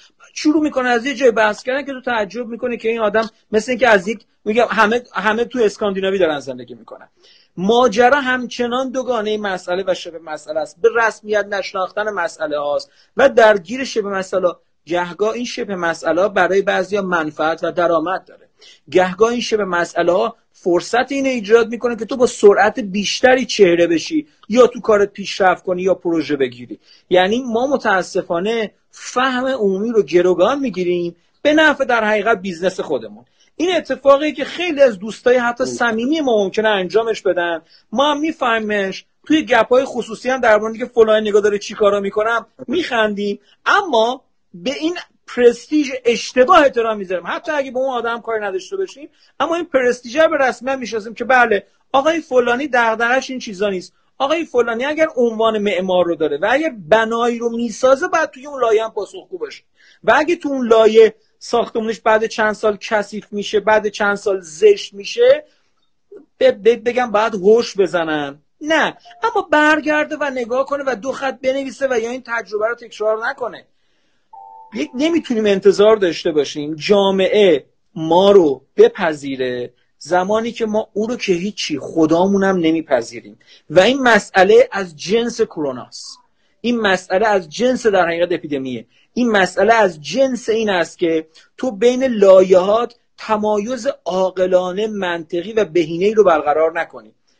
بخوام وارد مستاقای ریز این ویروس فکر کنم جامعه معماری ماست به نوعی، مسئله اینجاست جامعه معماری بشیم، ولی دقیقاً حالا ببخش من ارجاع میدم دکتر مهندس فیروز میگفت این جامعه معماری سال‌هاست کرونا زده است، یعنی این اتفاق این لحظه نیست، خیلی قدیم‌تر و قضیه را من اصلا کاری به شخص و فرد و اینا ندارم، همه استاد منم، همه عزیزم و سر من جا دارن، قضیه اون خروجی است، اون چیزی که ما تو جامعه هر لحظه باهاش درگیریم، تک تک این آدمایی که این روزها بنابر شرایطی توی خونه تونستن بمونن، چون یه عده زیادی واقعا نمیتونن، دلشون میخواد خانواده‌شون سلامتشون رو حفظ کنن ولی شرایط اقتصادی و ایناشون اجازه نمیده، نوع کارشون اجازه، ولی اونایی که موندن به 1001 اتفاقی که تا حالا فکر نکرده بودن. یه دوستی هست اقتصاددان، این چند وقته خیلی این توییتاش میاد بالا تو اینستاگرام و اینا من میبینم، چند روز پیش دیدم یه تحلیلم راجع به معماری کرده بود و فلان و بیسار، گفتم ببین دیگه انقدر قضیه مردم ملموس شده براشون، چون تو حالت قبل آقا 2 ساعت این آدمی خونه رو میدید، از صبح تا شب که سر کار بود، 2 ساعت بعدم خواب فردین، ولی الان دیگه این زمانه این اجازه رو داده که ما دقیق‌تر با اون لباس دومه مواجه بشیم. و یه تیکه حرفمون موند از اون که قرار شد اینجا بهش بدی، گفتیم که دانه های بافت هم حالا یه ساختارش، اون الگوش، اون شکل، اون هندسه ممکنه تحت تاثیر این جریان بازنگری بشه. رو اون صحبتی داری به نظرت اتفاقی میفته؟ ببین یه چیزی گفتیم مثل این که آره زونبندی ها کوچیک‌تر بشه حتی. آره ببین خب اینو که خیلی از دوستان گفتن که یه چیزی که نذاش اتفاقی که جای دیگه دنیا میفته، نظام بقالی و سوپرمارکتی و ریتیل خوردی بود که ما تو محلاتمون داشتیم. اصلا ما هنوز ببین از من دروشو بذار بگم، از یه طرف مثل امریکا توی صف فروشگاه‌های بزرگ مردم دچار اتلاف وقت و انرژی و اعصاب و ریسک بیماری نشدن و راحت‌تر خرید کردن، زندگی کردن. از یه طرف دیگه نمیشد مثل چین قرنطینه‌شون کرد، در یه بلوک و یه کلید کرد، یکی گذاشت دمش، 5000 نفر رو تو نگه داشت. یعنی آره اگه ما نگاه کنیم ما یه وضعیت بینابینی داشتیم مثل همه چیز دیگه هم که بینابینیه و تکلیف نامتعین داره، اما شاید بینابینیت یه کانسپت زیستیه واسه ما. ببین ما نه اونقدر کشورمون در تاریخ خودش خشک بوده مثل مثلا مصر که فقط یک نظام مدیریتی به شدت متمرکز فرعونی میتونسته، همین الانش هم همینه، تو بقیه ادوار اسلامی هم همیشه اون کسی که حاکم مصر بوده از همه خونخوارتر و خونریزتر بوده. اصلا یه جایی رو که تو تک منبع داری مجبور مدیریت متمرکز نمیشه، نه یونان بوده که یه عالمه فضا و امکان زیستی مثلا پراکنده و چشمه آبشین و تو جزایر یونانی میتونی ماهی بگیری، میتونی پرتقال بکاری، گندم بکاری، گوسفند ببری، تجارت بکنی، در نظام کلاسیکش داره، یا امروزه هتلداری کنی مثلا، همه کار. و این باعث میشه که اصلا ترجیحات اقتصادی بر هم اونقدر قوی نباشه که فاصله و اختلاف طبقاتی اونقدر زیاد بشه که قدرت متمرکز بشه. ما یه وضعیت بینابین داشتیم، ما یه فلاتی بودیم با حوزه‌های آبریز پراکنده که دور اونا کلونی‌های زیستیمون شکل گرفتن و این کلونی‌ها امکان اینو داشتن که مستقل از هم رفتار کنن. از طرف دیگه این عادت رو و این در حقیقت مزیت رو هم داشتن که بتونن مزیت‌هایی رو با هم تجمیع کنن. یعنی جایی که امپراتوری شدیم، حالا من از این فانتزیا ندارم که ایران بزرگ ایران خوبه، نه، یه چیز یک نظام زیستی اندازه مناسب خودش رو میخواد. شاید ایران ذهنی من نسبت به وضعیت موجود حتی هندسه‌اش با اون چیزی که من تو ذهنم هست با جغرافی امروز ایران منطبق نباشه. یعنی مثلا میتونم یه گوشه‌اشو قیچی کنم، یه جاش بذارم بیرون. این فکرای مهندسی خطرناک عجیب غریب ازش بگذرم. این اصلا هیچ که آره هیچ کس بهش گوش نکنین، حرفو اصلا فراموش کنیم. من میخوام اینو بگم که این میتونسته تجمیع این دونه‌ها در مثلا اینکه مردم اصفهان و مردم فلان شهر و فلان شهر و همان شهر میتونن دور هم جمع شن، سپاه تشکیل بدن، نذارن روم مثلا بیاد دوباره مثلا شکستشون بده، زندگیشون رو غارت کنه.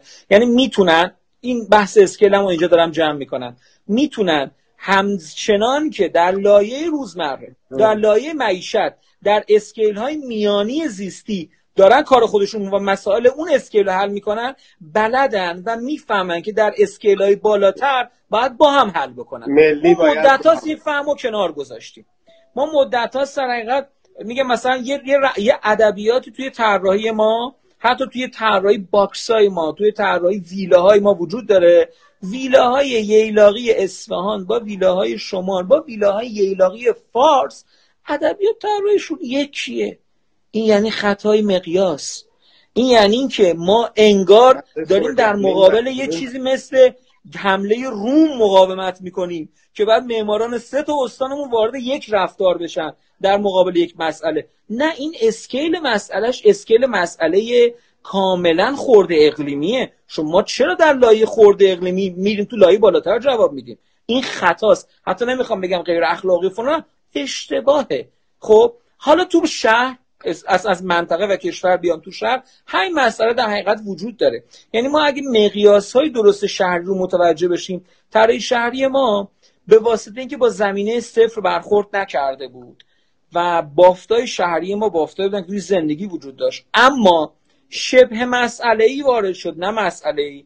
ما مثل ژاپنی‌ها یا مثل ایتالیایی‌ها و یا مثل انگلیسی‌ها نرفتیم سراغ اینکه خودروی کوچولو بسازیم. ما با امریکایی‌ها کار کردیم. آره، ما با امریکایی‌ها کار می‌کردیم. ما جای نفتمون ماشین امریکایی می‌آوردیم و ما مجبور بودیم که با لودر بافتامون رو بتراشیم. یعنی زمانی که شما به جای اینکه دردتو نگاه کنی، از روی قفسه خوشگلی داروخونه دارو انتخاب می‌کنی، خب اون پادردو خوب می‌کنه، تو هم ممکنه فکر کنی برم. خب این اصلا چرا مثلا اصفهانی ژیان و موتور رو دوست داشته و هنوز ژیان تو اصفهان راه میره؟ خب برای اینکه طرف زیستش رو میتونه با اون تنظیم بکنه. ما به رسمیت نشناختیم یه مقیاسایی رو. و به خصوص نکته مهم اینه، این مقیاسا اینو به تجربه هم میگم که هم توی ایران هم خارج از ایران روی سری بافتای شهری کار کردن، نه کار مطالعاتی، کار حرفه‌ای هم در حقیقت انجام دادن روی همشون، عراق، ایران و یه جای دیگه. لایه‌های محلی، لایه‌های در حقیقت تو مقیاس بافت‌های محلی، لایه‌هایی هستند که شبکه مسائلشون اساساً کلاسیک نیستند و به شدت نامنطبقند. یعنی حتی اگر شما به راحتی میتونی کتابی بنویسی به اسم مثلا الگوی مسکن ایرانی، درونگرا، برونگرا، یه دو تا قسمت تقسیم بکنی و بعد ریزدوناتو بشماری، شاید خانه ایرانی رو هم بشه گونه بندی کرد، اما محله ایرانی و بافت ایرانی رو خیلی سخت‌تر میشه. آره، و برای فهمیدنش نمیگه من فانتزیش نمیخوام کنم، باید رفت و درش زندگی کرد. چه آره باید رفت و زندگی کرد، اما حداقلش اینه که باید حضور داشت. من وقتی نگاه میکنم به تجربه مهندسی مشاور تو شهرهای مختلف ما که رو بافتای مختلف ما عمل کردن، همیشه ما اینو حتی توی تاریخ شفاهی معماریمون میدونیم و میشناسیم که این طرح‌ها توی دفاترشون توی تهران کشیده شد و دفتر محلی در این اندازه عمل میکرد که مثلا بره یه جای عدم مطابقت یه نقشه یا برداشت بکنه یا نکنه تو همین حد و اساساً که مسائل آره برخورد نمیکرد. ما چه در لایه قدرت سیاسی، چه در لایه اندیشمندیمون، چه در لایه در حقیقت کنش اقتصادیمون، مقیاس میانه رو کنار گذاشتیم و مقیاس میانه جاییه، نقطه تاریخیش اونجاست، جاییه که روزمرگی رو به حوزه ابر مسئله ها پیوند میده. یعنی ما 8 سال جنگیدیم، خب آدم ها توی جنگ استادیومی اعزام نمی شدند. این حرف رو دقت کنیم، با رکش میگم این حرف رو تا حالا کسی جایی نزده برای اینکه روش کار کرده. آدم ها توی جنگ 20 اتوبوسی 50 اتوبوسی و استادیومی اعزام نمی شدند، تک نفره هم جبهه نمی رفتن. آدم ها تو مقیاس محله جبهه می رفتن. آدم ها تو میان مقیاس می اومدن از مسئله خرد روزمره زیستی وارد مسئله کلان ملی می شدن. وقتی لایه مقیاسی رو حذف می کنی، اون حذف کردن تبادلات و امکان تشکیل مساعی رو هم حذف می کنه. نتیجه اینه که ما دیگه با هم مسئله نیستیم. هم مسئله نبودن ما خودش رو خیلی خاطرات و اشکالات، پارادوکسایی که هر روز باش سرپرین همین اتفاقایی بدون وقت شاید به قولی من دارم میگم اگر ما پرت میشدیم توی بافت دیگری که با اون سازوکار مقیاس محلیه خیلی همخو بود، خیلی راحت تر میشد پاسخ داده بشه. چرا؟ چون که خیلی چیزها مثل اون نوع ارتباط آدما الان ارتباطات یه جوری غیر قابل کنترل، این آدم از این محله پا میشه میره اون کله شهر تو دفترش کار کنه، ولی مثلا 100 سال پیش این نبود. این آدمه از اینجا تا محل کارش هم 100 قدم بود، نمیدونم مثلا 5 کیلومتر که بخواد با فلان چیز بره. الان تهران یکی از معضلاتش اینه روزی 7-8 میلیون نفر آدم از این ور و اون ور باید پاشن بیان این تو کار کنن بره. خب عزیز من، اینو مگه میشه یه جایی ما منسجم، مگه میشه بلوکش کرد بگی نکن؟ خب اینا همون آدمایی هستن که تو اداره پست و فلان و بیسار دارن کار میکنن، تو بگو میبندم تهرانو. خب این آدما جای دیگه‌ای دارن شبانه زیست شبانهشون رو سپری میکنن. خب پس این مسئله به قول تو اون بافت میانیه، اون مقیاس میانیه کلن از صورت مسئله ما حذف شد توی تمام 30-40 سال اخیر که یه جوری اومدیم نوگرایی کردیم که نصف نیمه هم بود. یعنی نوگرایش هم با هم الگوی امریکاییه نبود، اتوبان و رینگ شهری آوردیم ولی به خیلی چیز دیگهش نگاه نکردیم. اتوبان داره کجا رو میبره، چی رو داره تقسیم میکنه، کجا داره آدما رو به حاشیه اتوبان نشین تبدیل میکنه یا با آدم بالا شهر نشین یا فلان یا بیسار. آقا من حرف نمیزدم، میخوام اون قطع کلام تو قطع نشه. ماشاءالله این صحبت هر چی لحظه پایانی نداره. بعد نمیدونم از صحبتت اگه بخوای به یه جمع‌بندی، به یه چارچوبی برسی. آره من بذار قبل اینکه وارد دیگه تکرار مکرر بخوام بشیم، من در حقیقت حرفم اینجوری، من 2 تا حرف امشب داشتم که میخواستم در حقیقت با دوستان مطرح بکنم و امیدوارم که مثالای پراکنده‌ای که زدم بتونه اینها رو توی ذهنشون جمع و جور بکنه. سعی کردم که آن چیزی که دارم عرض میکنم تکرار آن چیزی که دوستانم گفتم نباشن، چون اون حرفا رو زدم و اون حرفا حرفای حق و درستیه. مسئله من 2 تا چیزه که فکر میکنم که اینو به عنوان معمار اگه داریم رو پروژه عمل میکنیم، هم در مقیاس پروژه کار میکنه، هم در مقیاس تعاملات همکارانمون کار میکنه، تعاملات آموزشیمون و تو همه اینها در حقیقت این حرفی که دارم میزنم روایی داره و در مقیاس اون به عنوان یه سری کنشگر اجتماعی کار میکنه که اون ساحتیه که ما مسئولیتش رو در حقیقت نمیپذیریم اما ادعاش رو داریم. یعنی تا در زمانی که در موردش تول محتوا نمی‌کنیم و تأثیر نمی‌ذاریم روی جامعه‌های نخبگان دیگه. مثلا من یه قوری بزنم، مثلا ما با بچه‌های سینما صحبت نمی‌کنیم، دوست داریم باشون عکس یادگاری بگیریم.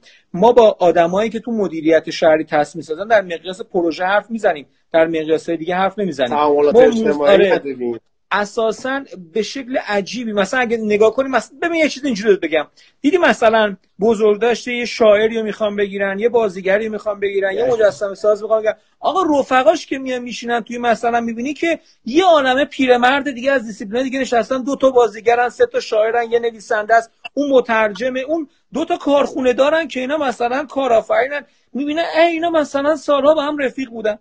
بعد می‌بینین که معماره این وسط در حقیقت جاش کمه.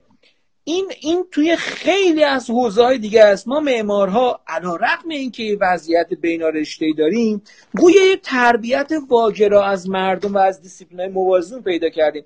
این بزرگترین بحرانیه که ما رو دوچار شبه مسئله میکنه. حرف من امشب دو حرف بود.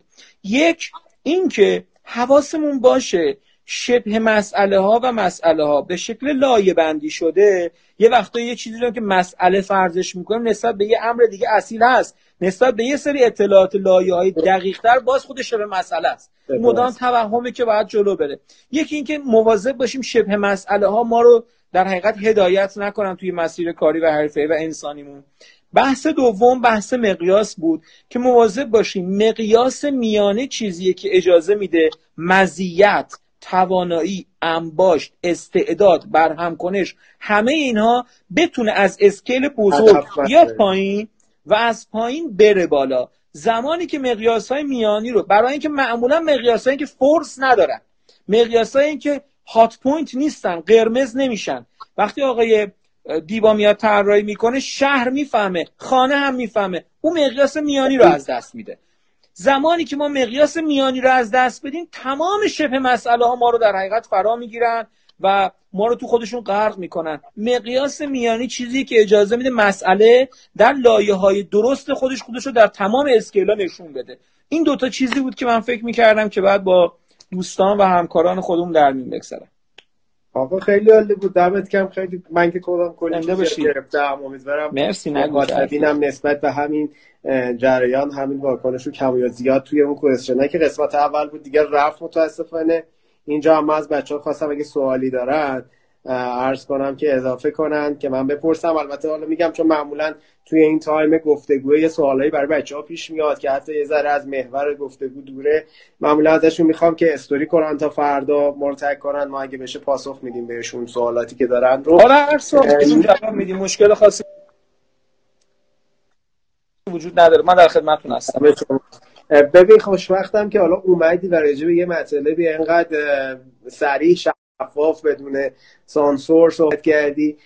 من همون جلسات اول که این گفتگو شروع کردم به بچه‌ها گفتم آقا یه چیزی که تو ادبیات رفتاری ما معمارا خیلی امروزه میشه گفت حذف شده، حالا با توجه به شرایط فعلی هم شدیدتر، همین تعامل است. حالا تو قضیه رو خیلی بزرگتر کردی، مقیاسش رو گفتی که آقا واقعا باید این قضیه ایزوله بودن که ما یه چیز خاصی هستیم و از همه جداییم و اینو هر بست بدیم. آقا ما تبادلات فکریمون با یه ادیب، با یه نویسنده، با فلان، با اقتصاددان زمانی که تعامل بکنه رشد میکنه. این ایزولاسیونه، این قرنطینگیه از لحاظات، یعنی از لحاظ فکری من فکر میکنم ما رو همونقدر ایزوله میکنه، همونقدر بسته میکنه، همونقدر دور میکنه از فهم به قول تو مسئله و درگیر این شبه مسئله ها میشیم که فرم بهتره یا پلان، نمیدونم این اونه یا اونه، معماری خوب چیه، معماری بد چیه. من اصلا چند وقت پیش یه دوستی دیدم یه جایی گفتم آقا اصلا این خوب و بد کردنه، دو قطبی کردنه خودش یه چیز تیغ دولبه‌ای خطرناکیه. آقا خوب و بد وقتی میگه خوب پس یه بدی هم باید بذاری. خب انقدر صفر و یکی نیست زیست انسان، خیلی لایه‌های خاکستری داره. من بهش میگم لایه‌های خاکستری، تو بهش گفتیم مقیاس میانه، خیلی تعبیر قشنگی بود، دلنشین بود. در هر صورت آقا مرسی که اومدی، بچه‌ها تقاضا کردن بازم بیای اگر حالا تمایل خودت مخلص آتی. ما بحثا رو در ادامه میخوایم یه ذره از این حالا این محور این جریانی که به قول تو یه ذره هم آروم شدیم، چون شاید یک ماه پیش خیلی میترسیدیم، الان هم همونقدر باید بترسیم ولی با رعایت یه سری مسائلی شاید سعی میکنیم دوباره برگردیم به زندگی روزمره‌مون، چون ممکنه شاید حالا تو یه سال دیگه هم این وضعیت بود، کی میدونه. حالا بله این واقعیه، واکسن خاصی نداره. بله همینه. خوش من شاید وقتتون نمیگیرم، امید دیدار مجدد. قربانت، زنده باشی، خدا نگهدار.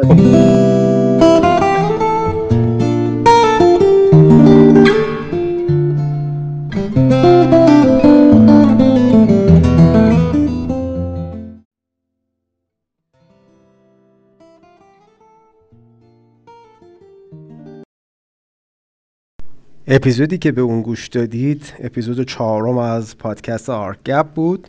من نوید تاهری میزبان شما بودم در این برنامه به همراه دوست عزیزم محسن اکبرزاده که در رابطه با پندبی و تأثیر اون بر معماری و زیست ما صحبت کردیم.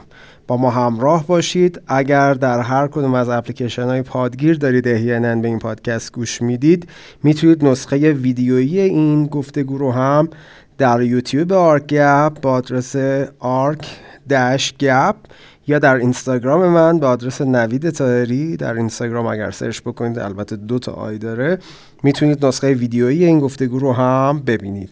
پاینده باشید و برقرار تا اپیزود بعدی. خدا نگهدار.